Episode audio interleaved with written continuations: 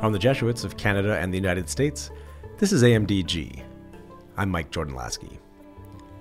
When Susan Bigelow Reynolds was studying theology in grad school at Boston College, she saw an advertisement for free housing at St. Mary of the Angels Church in the city's Roxbury neighborhood. In exchange for the place to live, Susan would have to provide a few hours of parish work per week. That seemed like a good deal, so she moved right in. Little did she know that her decision would come to shape her academic focus, lead to six years of ethnographic research in the parish, and bring about the publication of her incredible new book, which is titled People Get Ready Ritual, Solidarity, and Lived Ecclesiology in Catholic Roxbury. Throughout Susan's research, both during her time living at the parish and in the years since, she explored how a diverse community of Black, Caribbean, Latin American, and Euro American Catholics at St. Mary's of the Angels Church have constructed rituals of solidarity as a way of building bridges across difference. In the book, Susan argues for a retrieval of Vatican II's notion of ecclesial solidarity as a basis for the mission of the local church in an age of migration, displacement, and change. Susan's book is a must read for a few reasons.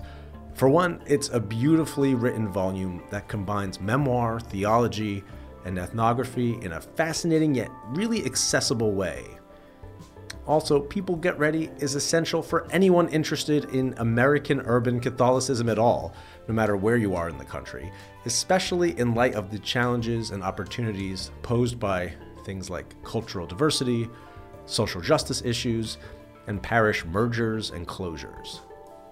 Finally, the story of this parish community is a powerful testament to how ritual can foster friendship, power, peace, and survival amid suffering and marginality. I really can't recommend it enough and loved asking Susan about her research and how she put this project together.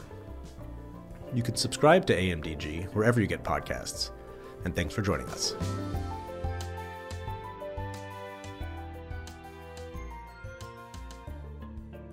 Well, Dr. Susan Bigelow Reynolds, welcome to AMDG. Thanks so much for taking the time. How are you? I'm doing well. How are you? Oh, it, it, great. We're talking on Valentine's Day, so love is in the air. Uh, and I want to talk a little bit about love. Um, first of all, congratulations on the book, which is a labor of love. This book to me is love incarnate in a book. And it feels, this book feels different to me from any other book I've ever read, I think. I think I can safely say that because it's a combination of so many different things history, theology, but it's also memoir, social science, ethnography. It's like beautiful storytelling. There's everything here. And this is like the work of your life, is kind of what it feels like. This is not something that you came into as, like kind of late in the game as an outside researcher.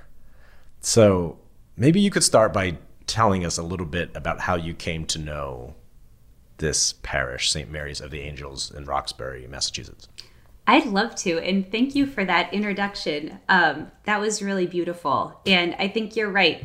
This was a labor of love. This was more than a decade of, um, of my life um, that went into this book. The way that I came to St. Mary of the Angels um, was through an ad seeking a grad student um, who was willing to live in the parish house, which was not occupied by a priest, um, as as are so many um, in Boston with the priest shortage. It was 2011 at that point.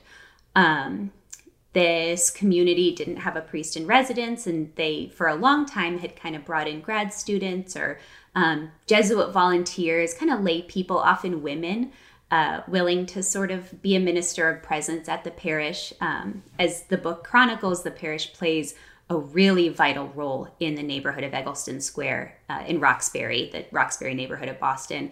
And it was really important to the community that somebody be a, a living presence in the um, in the parish house, sort of the rectory. They called it a parish house. Um, that it not just sort of stand empty, except for you know Sundays for a few hours.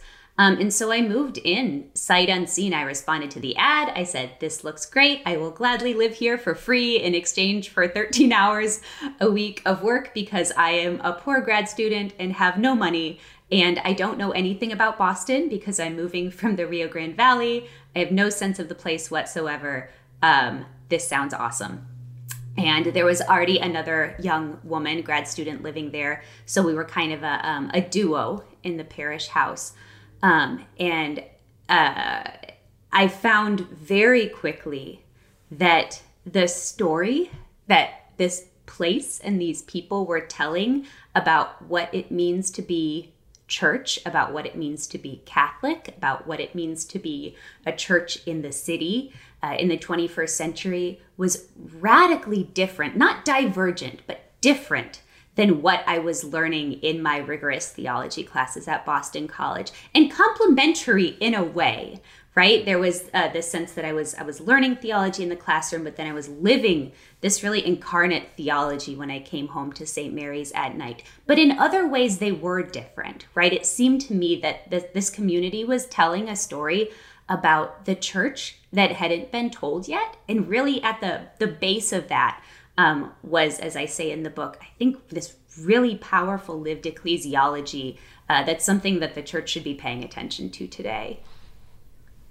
Maybe you could bring us there. You're such a good, vivid um, storyteller and painting pictures, which I what I love about this book too is like it's an academic work, but it doesn't feel like academic writing. It feels like very it's a, approachable and again vivid. All the detail that are, is in there, and so bring us uh, in our imaginations there if we arrive on the street in the neighborhood on the street and come to the parish on a Sunday. What are we encountering? Sure. Well, um, I'll, as a number of very long-time parishioners told me, the first time they came to the parish, uh, they had to ask where the parish was. They said, I heard there's a Catholic church here. Where's the church? Um, and then, you know, whoever was standing at the bus stop would be like, oh, it's right there behind you. And the reason for that is that the parish was built in 1906, or I should say, it was established in 1906. It was kind of carved out of the boundaries of another larger parish during this kind of like wave of optimism about, oh, we have all of these Irish and Italian and German immigrants moving in. Let's build a billion parishes. And um, in most cases, it took a number of decades before there were like, we built too many parishes. But in the case of St. Mary's, it took like a couple of years before they were like, we probably shouldn't have built this parish. Um, they never raised enough money to actually build the upper building. So they built the basement basement chapel, just like you know is in your your parish or mine. Um, and after two years, they still didn't have enough money to actually build the sanctuary, so they put a roof over the top. Um, and said, "Okay, you guys are celebrating mass down the street in a, a rail car barn. Uh, you can now move into your parish, um, and as you raise the money, we will build the church. But for now, you can worship in the basement." Well, that was 1906. Uh, it's 2023. It's still a basement church with a roof on top of it. Um, so, in order to enter the church, you will descend down a staircase, sort of a narrow staircase, um, and into this sort of garden level, mostly underground sanctuary. Um, and it's a very simple place. There aren't even bathrooms in the church. The bathrooms are next door in the parish house. It's one room you know and then you have you know a closet in the in the sacristy. But for all intents and purposes it's one room. There's no narthex or cry room.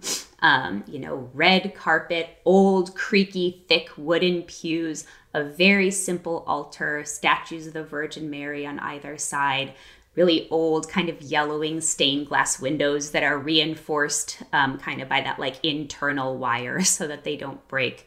Um, it's dark it's loud, um, both during Mass and even when you're the only one in there because of the sound of the heater, um, if you were there now in February during the winter. Um, and it's cozy. And that's not a term that I use very often when thinking about a typical US Catholic parish, maybe a chapel sometimes. But even then, I, I, I guess I wouldn't say cozy. Uh, maybe I would say, I don't know, intimate or spooky or something. Um, but St. Mary's is a very cozy place. It's a very homey place. Um, and you can tell once you're in there that this is a place that's sort of been added to and revised for generations. In the book, I talk about all of the different speakers and soundboards that have been assembled together to form this like bricolage sound system. Um, everything is kind of makeshift, and yet you can tell this is really this is on one hand this is a you know as Pope Francis says kind of a poor church for the poor. You know this is a simple place, but it's also a, a place of love, right? The fake flower decorations at the end of the pews, you know, or on the pillars have been lovingly arranged by parishioners bringing the materials from home. The simple altar cloth has been lovingly ironed uh, by folks who are coming in after working long hours at their jobs to do that work. Um, it's really it's it's a place that's a labor of love, um, and it immediately became very special to me. And how about the, the, Sunday? You spend a lot of time on the Sunday, the liturgy itself, certainly, but then other things that are happening in between liturgies. Uh, so yeah, yeah. Try to. I know it's, this is all asking a lot, and you do this all in the book, and we'll make sure folks can get the book. But just as like an introductory way, yeah. What would you be seeing and experiencing uh, on a Sunday? Well, again, imagining that you were coming to this parish for the first time, genuinely, if you were a newcomer, um, you would walk in and be enveloped uh, in greeting, which again, if you if I think about the the first time that I've walked into most parishes or or congregations or houses of worship, I walk in with a lot of timidity, right? Where do I go? I don't know anybody. Where should I sit? Who am I here? Who are these people? Um, maybe I'll just sit in the back. Um, but for my very first Sunday at St. Mary of the Angels, um, I was greeted, I was embraced, I was introduced, I was introduced to everyone. And from then on, if I wasn't there, right, everybody would say, Where were you last Sunday? Everyone knew my name. I knew everyone's name. I remember I brought, uh, I would occasionally bring friends from BC, um, from my, you know, my classmates at Boston College. Um, and I remember um, one of my friends looked over at me and said, does everyone know everyone else's name?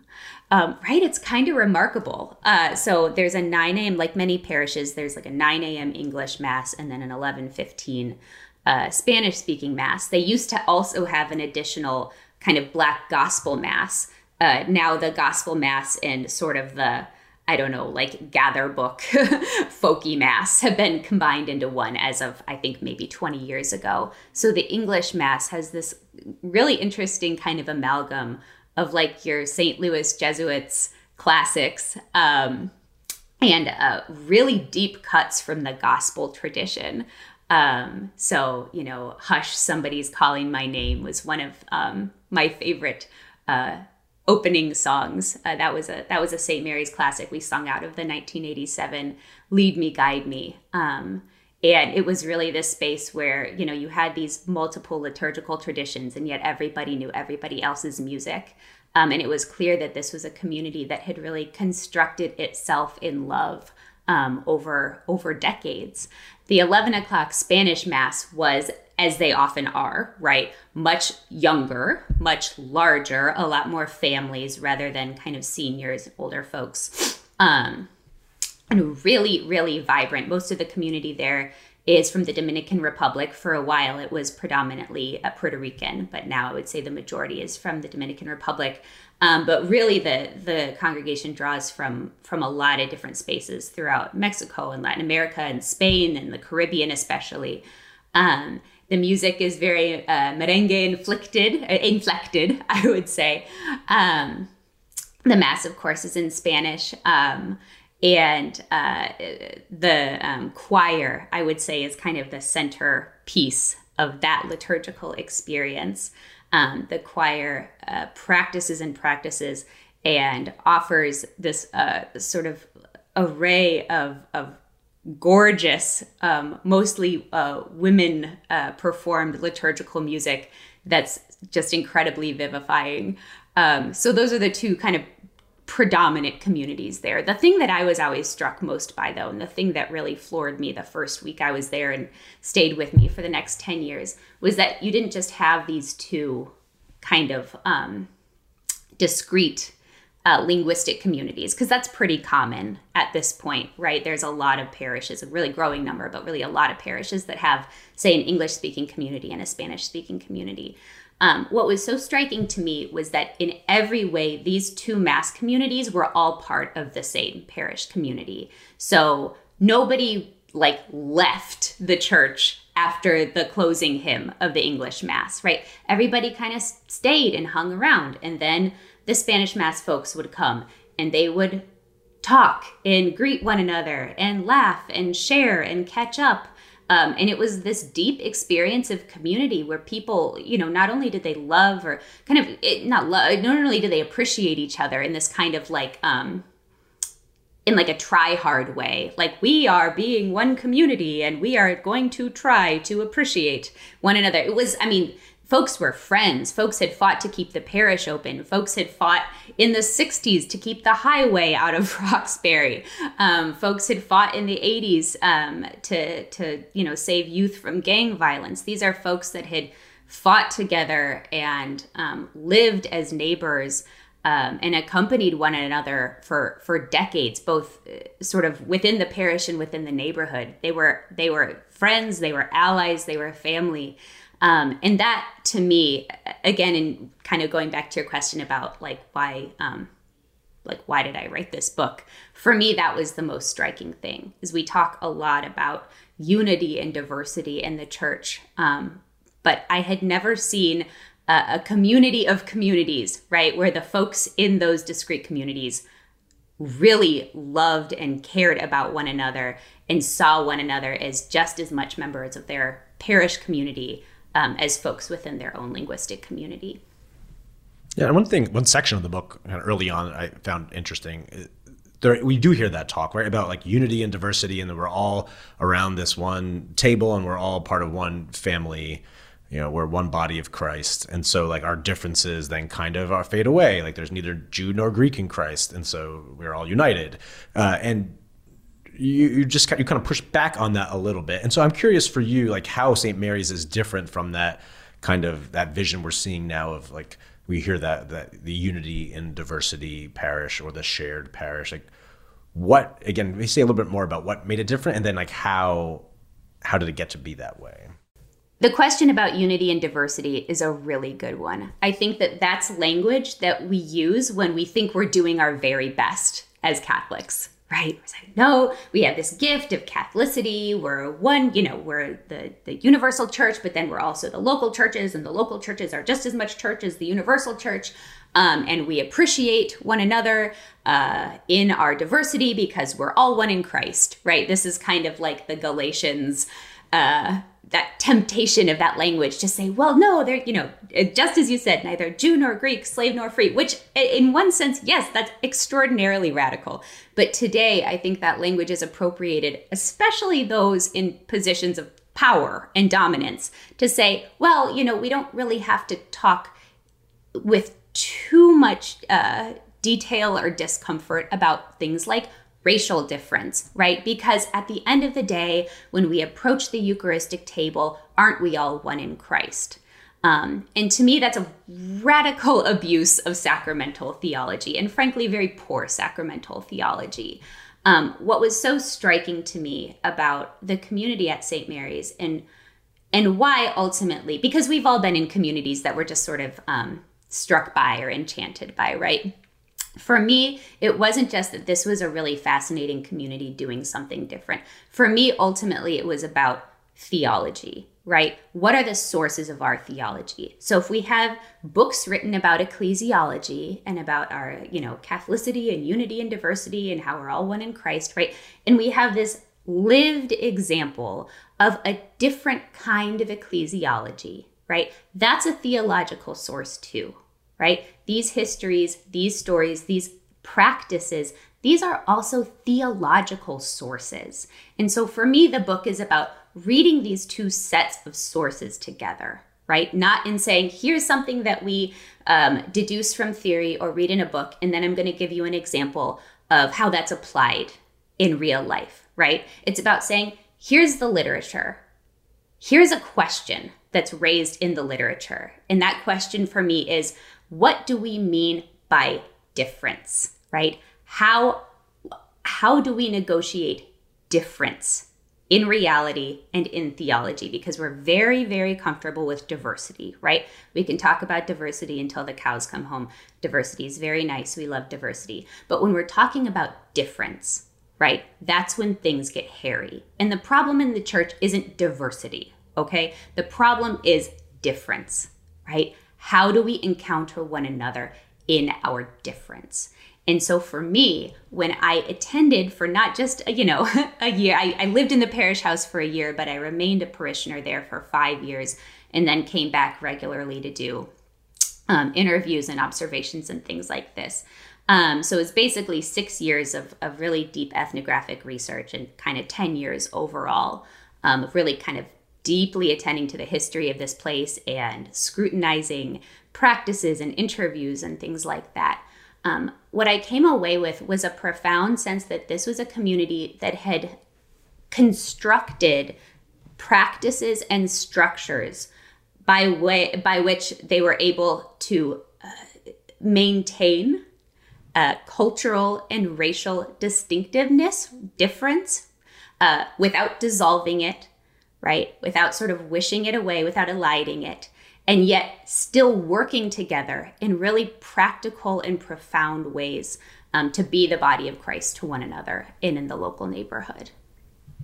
Could you share like any examples of that, like practically, like when you what you saw and you thought, oh, this is something different or something intentional, or that we see that kind of being lived, just so can get a sense of what precisely you're talking about. Yeah, um, I'll share an example, um, sort of a kind of an important historical touchstone, and then I'll share a really um, like everyday liturgical practice. Um, so I think a the most powerful way that um, that this was lived out, sort of in the recent history of the parish, was that in 2004, um, as folks familiar with the Boston Archdiocese uh, probably remember all too well, um, the Archdiocese announced the closure of about a fifth of its parishes. So, of course, this was like two and a half years after um, the spotlight revelations. So there was, you know, there was already this feeling of deep woundedness and betrayal um, throughout the archdiocese. And then for a number of logistical and financial and administrative um, and structural reasons, the decision was made to close yeah, like a, about a fifth of, of existing parishes, like 80, almost 80 parishes were affected. Um, and uh, it was very, very painful for Catholics in Boston and St. Mary of the Angels because it was extremely small, because it was an extremely poor community. It was always kind of on the peripheries. It was always sort of uh, one one step away from closure, like for decades. um, found itself on the closure list, um, and it was one of very few parishes, maybe a handful of parishes in the archdiocese, to successfully protest its closure. And the way that they did that was by really kind of intentionally rejecting the approach that a lot of other parishes protesting their closures took, which was to lean heavily on this sort of nostalgic immigrant experience of, oh, we built this parish, my grandparents built this parish, I was baptized here, I was married here, how could you close my parish? And to say, we didn't build this parish. None of us built this parish. This is a community that, at least in the 1980s, was home to parishioners from more than 40 countries. So none of us built this space. This is this is a way station, right? This is this is a fluid migrant space for a for a migrant people, um, and yet what we've done here um, is construct a parish community that is so vital to the survival of the neighborhood of Egleston Square that's so deeply enmeshed in relationships with other communities of faith, with other neighborhood organizations, with schools, with community gardens, with neighbors, that if you closed this parish, you would destroy the neighborhood. And that argument was successful. Um, and that was an example of this community um, of vastly diverse and different people people who are economically diverse, people who spoke dozens at that point of languages, uh, people who were migrants, people who were lifelong Bostonians, um, coming together in and through those differences to say, this is a space that matters to us. Um, on a more everyday kind of liturgical level, I always think about the liturgies of Holy Week when I think about the way that St. Mary's celebrates difference. Um, uh, I'll, I'll, tell the story that a parishioner told to me um, she I asked her what her favorite mass was during the year, and she said um, that her favorite mass was Palm Sunday, and I thought that was really interesting. Um, and I asked why, and she said, "Well, it's bilingual, and I'm not bilingual. I don't speak Spanish." Um, so I said, "Well, that's interesting," um, and she said, "Yeah, but you know." That's okay because I understand some things. Um, and other folks understand other things. And so together, we kind of understand it all. And she said that she really appreciated the way that the, the procession at the beginning of Mass always started in the playground down the street. And then we would process up the block um, and then down the stairs into the parish. And, um, and she said that she always appreciated the way that, you know, when we had to bottleneck onto the sidewalk, right? You couldn't stand next to who you wanted to stand next to. You didn't even necessarily end up next to the people that you came with. And then you push into the church and everybody has to take their seats really really fast. And so you kind of end up sitting every like kind of anywhere next to next to somebody that you might not even know. She said she's one of those people that she says she has her pew and she's very territorial about it during, you know, ordinary time. But she said, I, I really love this experience of kind of getting mixed up on on purpose, right? It, it reminds me I'm not in control, um, and it reminds me that I don't have to be, right? I can I can meet my neighbors, I can sit next to my neighbors, um, and that experience is holy. I th- both of these stories. Well, first of all, thank you for for sharing them. But I think they both too get at a big portion of the book, which is the the relationship, the dynamism between parish and neighborhood. That this, these are not things that you can make these uh, firm uh, like walls between. Like the, the, parish does not, and I think you talk about this too. Like even canonically, the parish, a Catholic parish, includes the territory and the people who are not even members there, but really responsible for this and. That, that kind of looking outward that we're very very good as Catholics I think at gathering but like not always sending or looking out and engaging the world around us very well, but perhaps urban parishes have experienced that in different ways. And should, I think a lot of time to talk about the the connection between the parish and its surrounding neighborhood and as a, a, a borderland place, as a place again of migrations or people coming from around the world and arriving there, and then also coming from different parts of Boston to to get there.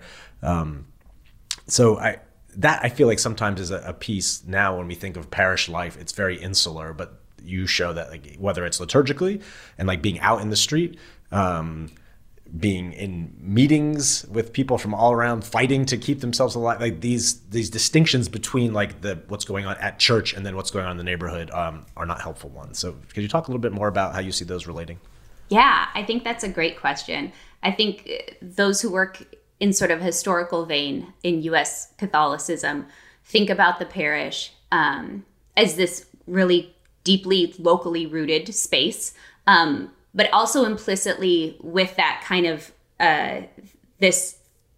Uh, we, we think in terms of these historical ethnic enclaves, right? And so, this sense of the parish being rooted in a place also has been correlated with this sense of like ethnic stability. So, for example, as John McGreevy has demonstrated um, in some of his historical work, uh, Catholic neighborhoods were actually slower to participate in white flight from cities than Protestant neighborhoods. And there was a sense, right, in like a really, um, really ambivalent sense, right, of of no, this is you know this is our territory you know, I, I, say ambivalent, but really, actually, like morally, a very negative sense. Um, but you know, one could read that as, oh no, we're staying committed to place. But in fact, a lot of it was about sort of defending our parish territory from these encroaching outsiders. Um, and so, uh, for me, thinking about the role of the church uh, in a neighborhood had to go beyond the kind of the quixotic way that theologians tend to talk about parish and, and place, right? A, a lot of what we say about locality and place and community um, operates on this plane of the ideal, right? Oh, I'm going to remain rooted in my neighborhood. There's something holy about the simplicity of, of the local, right?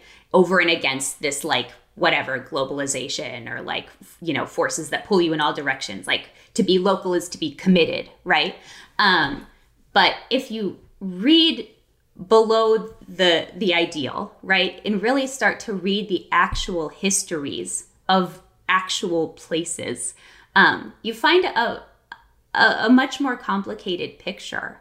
So, in the case of St. Mary of the Angels, right, this is a parish that was rooted in a place, just like Catholic parishes are geographically. Um, but that place wasn't like this vaguely monocultural ethnic enclave, right? This place was a borderland from the beginning. It was a predominantly Jewish neighborhood. Um, and so Catholics from the very beginning were existing in this religiously pluralistic context. They had to be good neighbors, right? There were very few Catholics living within the parish boundaries of St. Mary's. Um, starting in the 1930s and 40s, St. Mary's um, formed kind of a triangle with two really historically important black congregations. And it became the first site of African American settlement during the Great Migration in Boston. Um, so, uh, so St. Mary's started to become home slowly um, to black Catholics, right? Then it was the Puerto Ricans, then it was the Dominicans and the Cubans. Um, for a while, they were home to a, a really sizable Lao community. Um, uh, Haitian community was very prominent there for a while. Um, and not all of these communities still have a presence there today. Like I said, today it's predominantly Dominican, Puerto Rican, African American, white, Irish American, um, with tons of other folks uh, in there as well. Um, but throughout, right, this was a place that was kind of this this borderland, right? And so, what does it mean to call a parish not like a, you know, this sort of bastion of neighborhood stability, but really, like I say, kind of a way station, a place for for a, a pilgrim church, a migrant church, in not just in a metaphorical way, but in a really real way. I think when we talk about um, the church in the city too, we can't um, forget the the real and um, kind of inescapable role that um, practices like redlining played in forming these neighborhoods. I think that we so um, often that we so kind of idolize in our memory of this like golden age Catholic past. Um, right? These are neighborhoods. St. Mary's, in some ways, St. Mary's looks like it does because Egleston Square was redlined. It was a you know Class D uh, community where banks would not give loans to families trying to settle there. Um, and so for that reason too it was never this sort of stable place like that we think of when we think of like an urban you know 20th century urban parish. So what does it mean then to to think about places uh, right cities streets um, as spaces in which these um, racist histories were like inscribed into? Um, how does that change the way that we think about place? How does that change the way that we think about what a parish is when we call a parish this sort of geographically stable community of the faithful.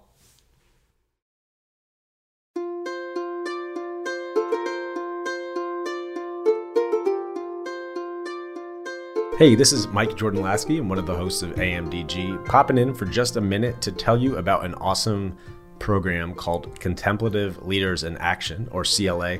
It's an Ignatian leadership program for people in their 20s and 30s. I'm actually an alum of the program. I did it about 10 years ago in Philadelphia and found it to be a life-changing experience that really invited me and like the other 15 people or so in, in my cohort to think about how we act and live in the world in a way that reflects our beliefs, affirms our own purpose in life, and also promotes social justice. I'm here with my friend and colleague, Meg Leach. Meg is in CLA right now in Washington, D.C. Meg, why don't you tell me a little bit about your, what your experience has been like? So, for me, like for you, Mike, I think the greatest gift of this program has been the community and the friendships that I have gained from it.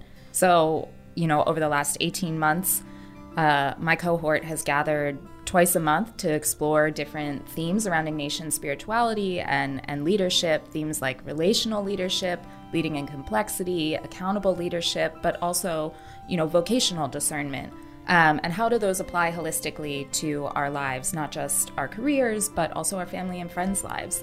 Um, and as I finish up this experience, I'm really grateful for the the deep kind of friendships that I've cultivated through really intentional sharing and reflection and communication. That's awesome. So you have two big advocates here on the program. There are new cohorts forming now in different cities across the country and an online cohort so folks can be involved no matter where you're living. Again, for people in their, their 20 and 30s who are interested in learning how Ignatian spirituality can, can guide you as a leader in the world today, you can apply online at contemplativeleaders.org.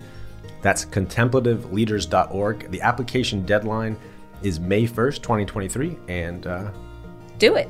Do it. That's all.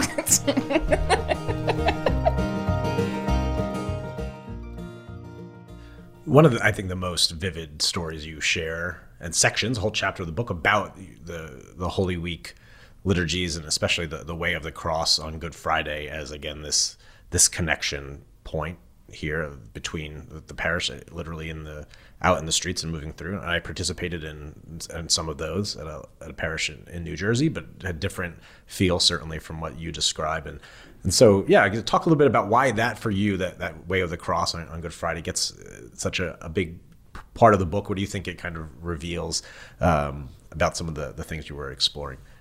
Sure. Um, uh, this was the part of the book that I wrote first. This is the oldest part of the book.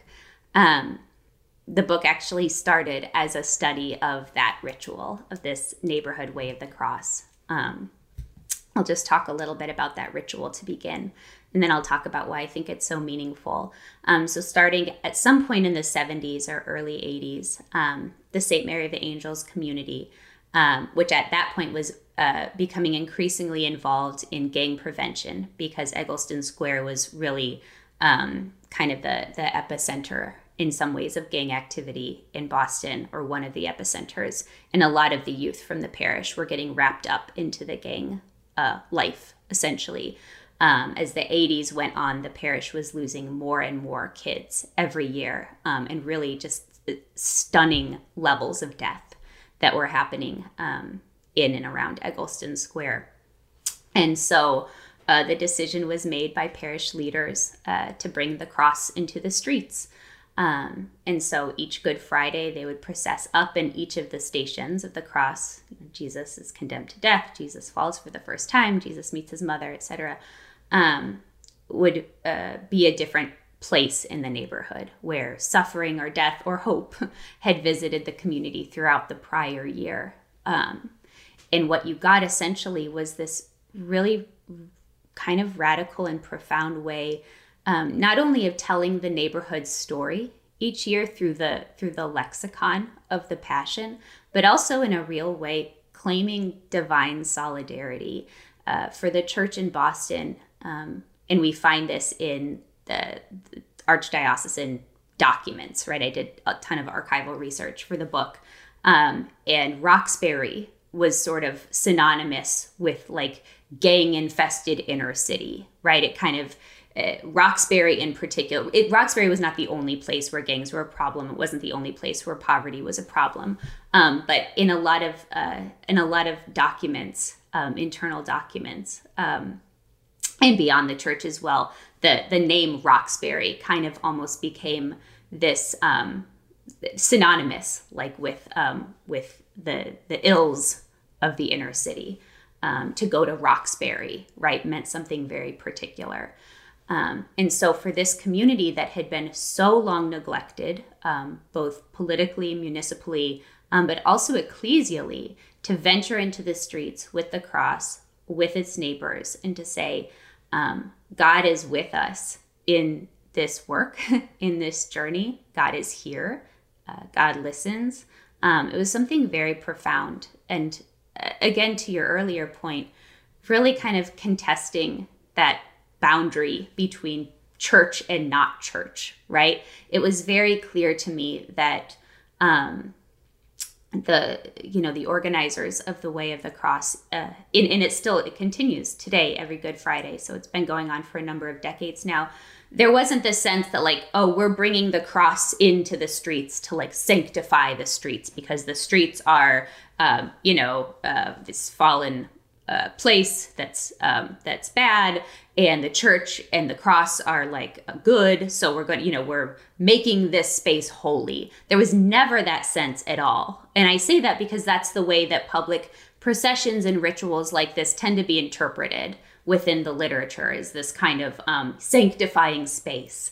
Um, but there wasn't the sense of that at all. It was this sense that this is all the church, right? And again, if we really believe what we say about parishes, right, that we're not just talking about the church, we're talking about the whole territorial area. In a way, it was this like performance of of parish life uh, in a really, really vivid way, while also being this practice of of bearing witness to the real uh, struggles and and trials um, and also hopes of of the community that that uh, everyone there participated in creating.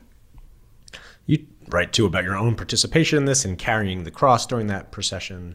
Also on Palm Sunday, another way that they get into the, the passion is to present a mime, and that you were asked to play the part of Jesus in that, and uh, and, and did that. And so for you, I'm curious for you as you were a grad student, you were studying things, you had your own interests coming into that experience, and how much did participating and being at St. Mary shape your own like career trajectory? Like, is what you're studying different because of that? Like, how did that affect your your work? I, I am am curious about like the impact that you have felt from your uh, connection there.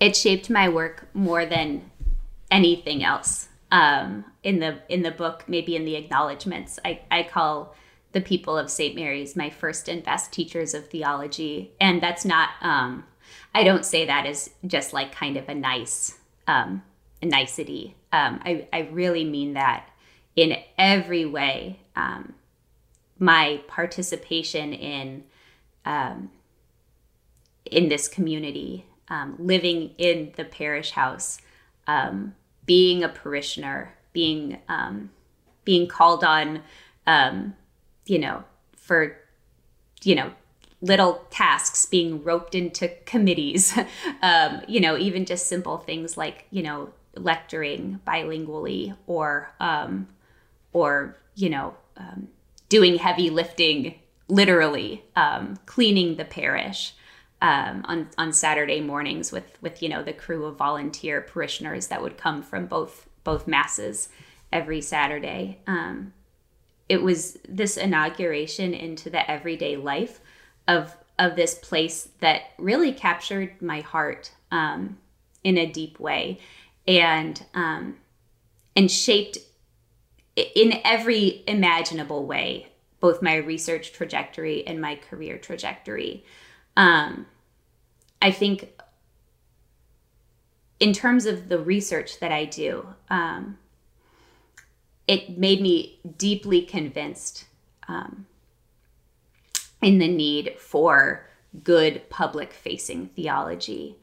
Um, and not just public theology that's for the public, but public theology as theology constructed in and by communities, right? A sense of um, of the theological agency that exists in spaces like this, right? We think often of theological research as like a one way endeavor, right? I'm sort of in my uh, in my world of, you know, Candler School of Theology, doing my research, and then I teach what I teach. Um, and then maybe sometimes I'll offer a public lecture or a presentation at a parish, and then it, you know, it's a wider audience. Or maybe you can read my book.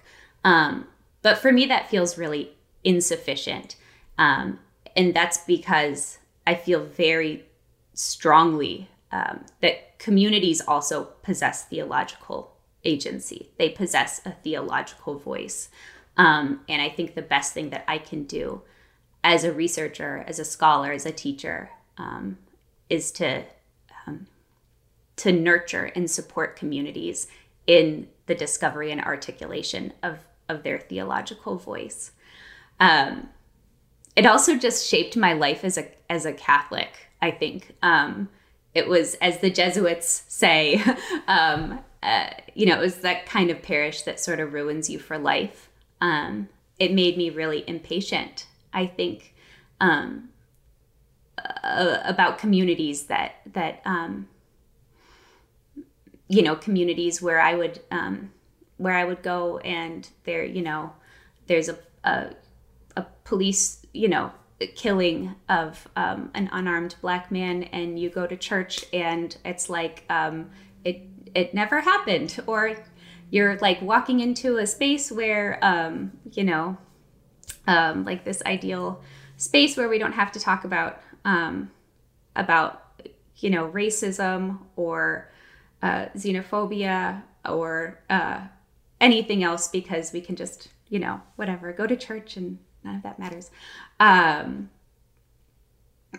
it, it it showed me the kind of community that I want to raise my family in, the kind of community that I I want to raise my kids in. I think as a white Catholic, I was you know raised in the kind of south suburbs of of Denver. I was raised uh, implicitly, of course, never explicitly, but implicitly, uh, to believe that white Catholics were like default Catholics, um, and everybody else was, you know, diverse, uh, and that um, that very sorry, I think, and and limited vision of church um, was also stripped away, um, often in ways that were were like very uh, convicting of of my own formation as a white person um, by my time at St. Mary's, and it it made me feel really really strongly that we have a responsibility to do better. And when I say we, I mean all of us. We have a responsibility to to do better by our kids. Um, in terms of the formation that they receive. Um, that's a that's a real conviction of mine. Hmm. Maybe one last follow up then before I let you go. But uh, this and this isn't your task. You're talking about we need to do better, and your task was not necessarily here to provide a, a blueprint for for places uh, that are interested in this. But I, there are questions that come out certainly from your work here, from this one specific community, to think about yeah, we look at our own communities or our own parishes, and I imagine people listening are a whole wide range of places. Um, what are there any for you? Are there any steps you've taken then to the parish where you belong now, or other thing lessons you've things you've carried, or things that you think people could, in other contexts, could learn from the St. Mary's community uh, when trying to to make their own places, uh, communities animated by, you know, by solidarity and places of real communion? Um, what I would say um, is that lay leadership matters, and it matters deeply. Um, I would say the biggest surprise, where I, you know, you're often it's you're surprised by by research, by what you find.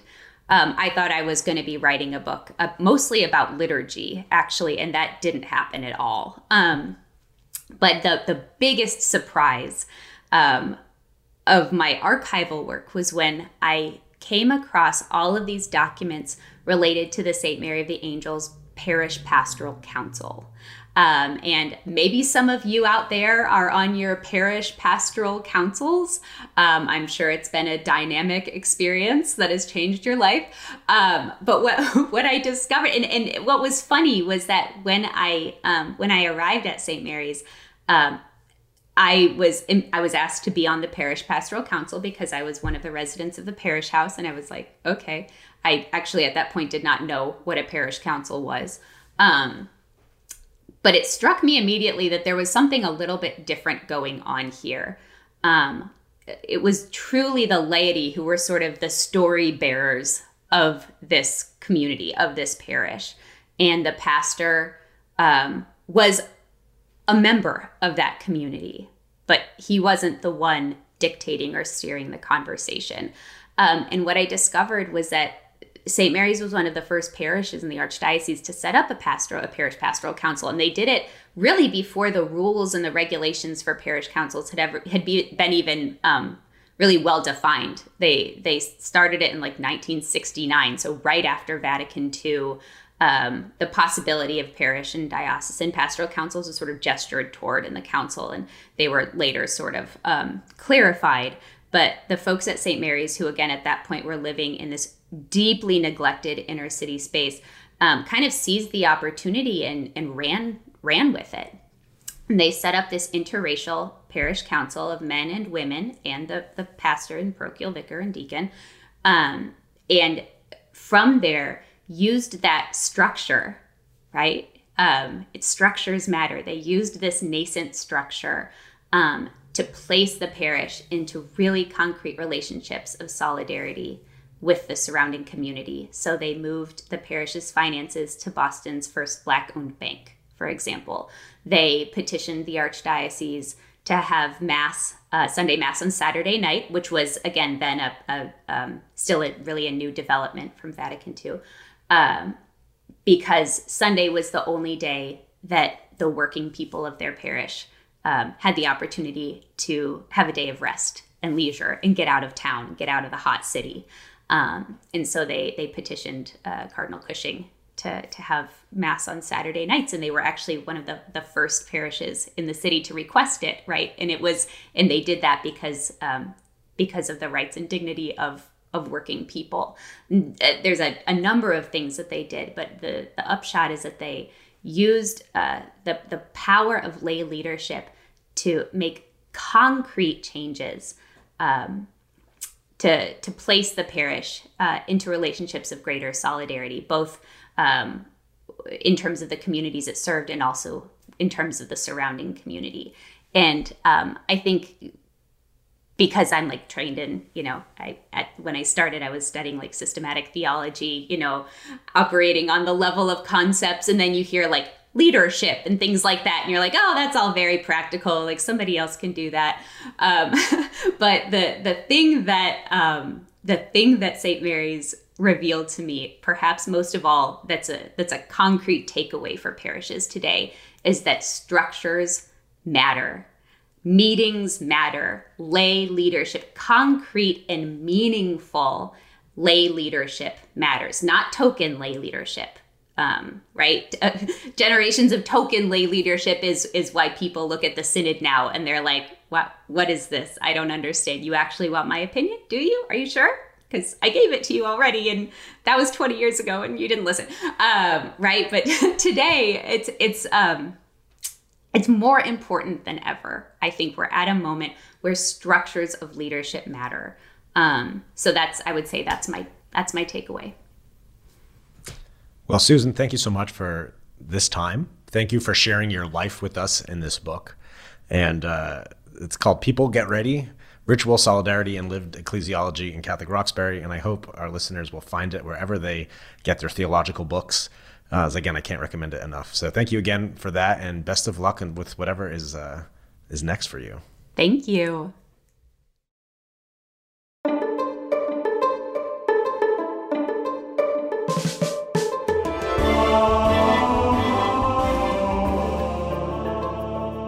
AMDG is a production of the Jesuit Conference of Canada and the United States, and when we're not working from home, the show is recorded at our headquarters in Washington, D.C.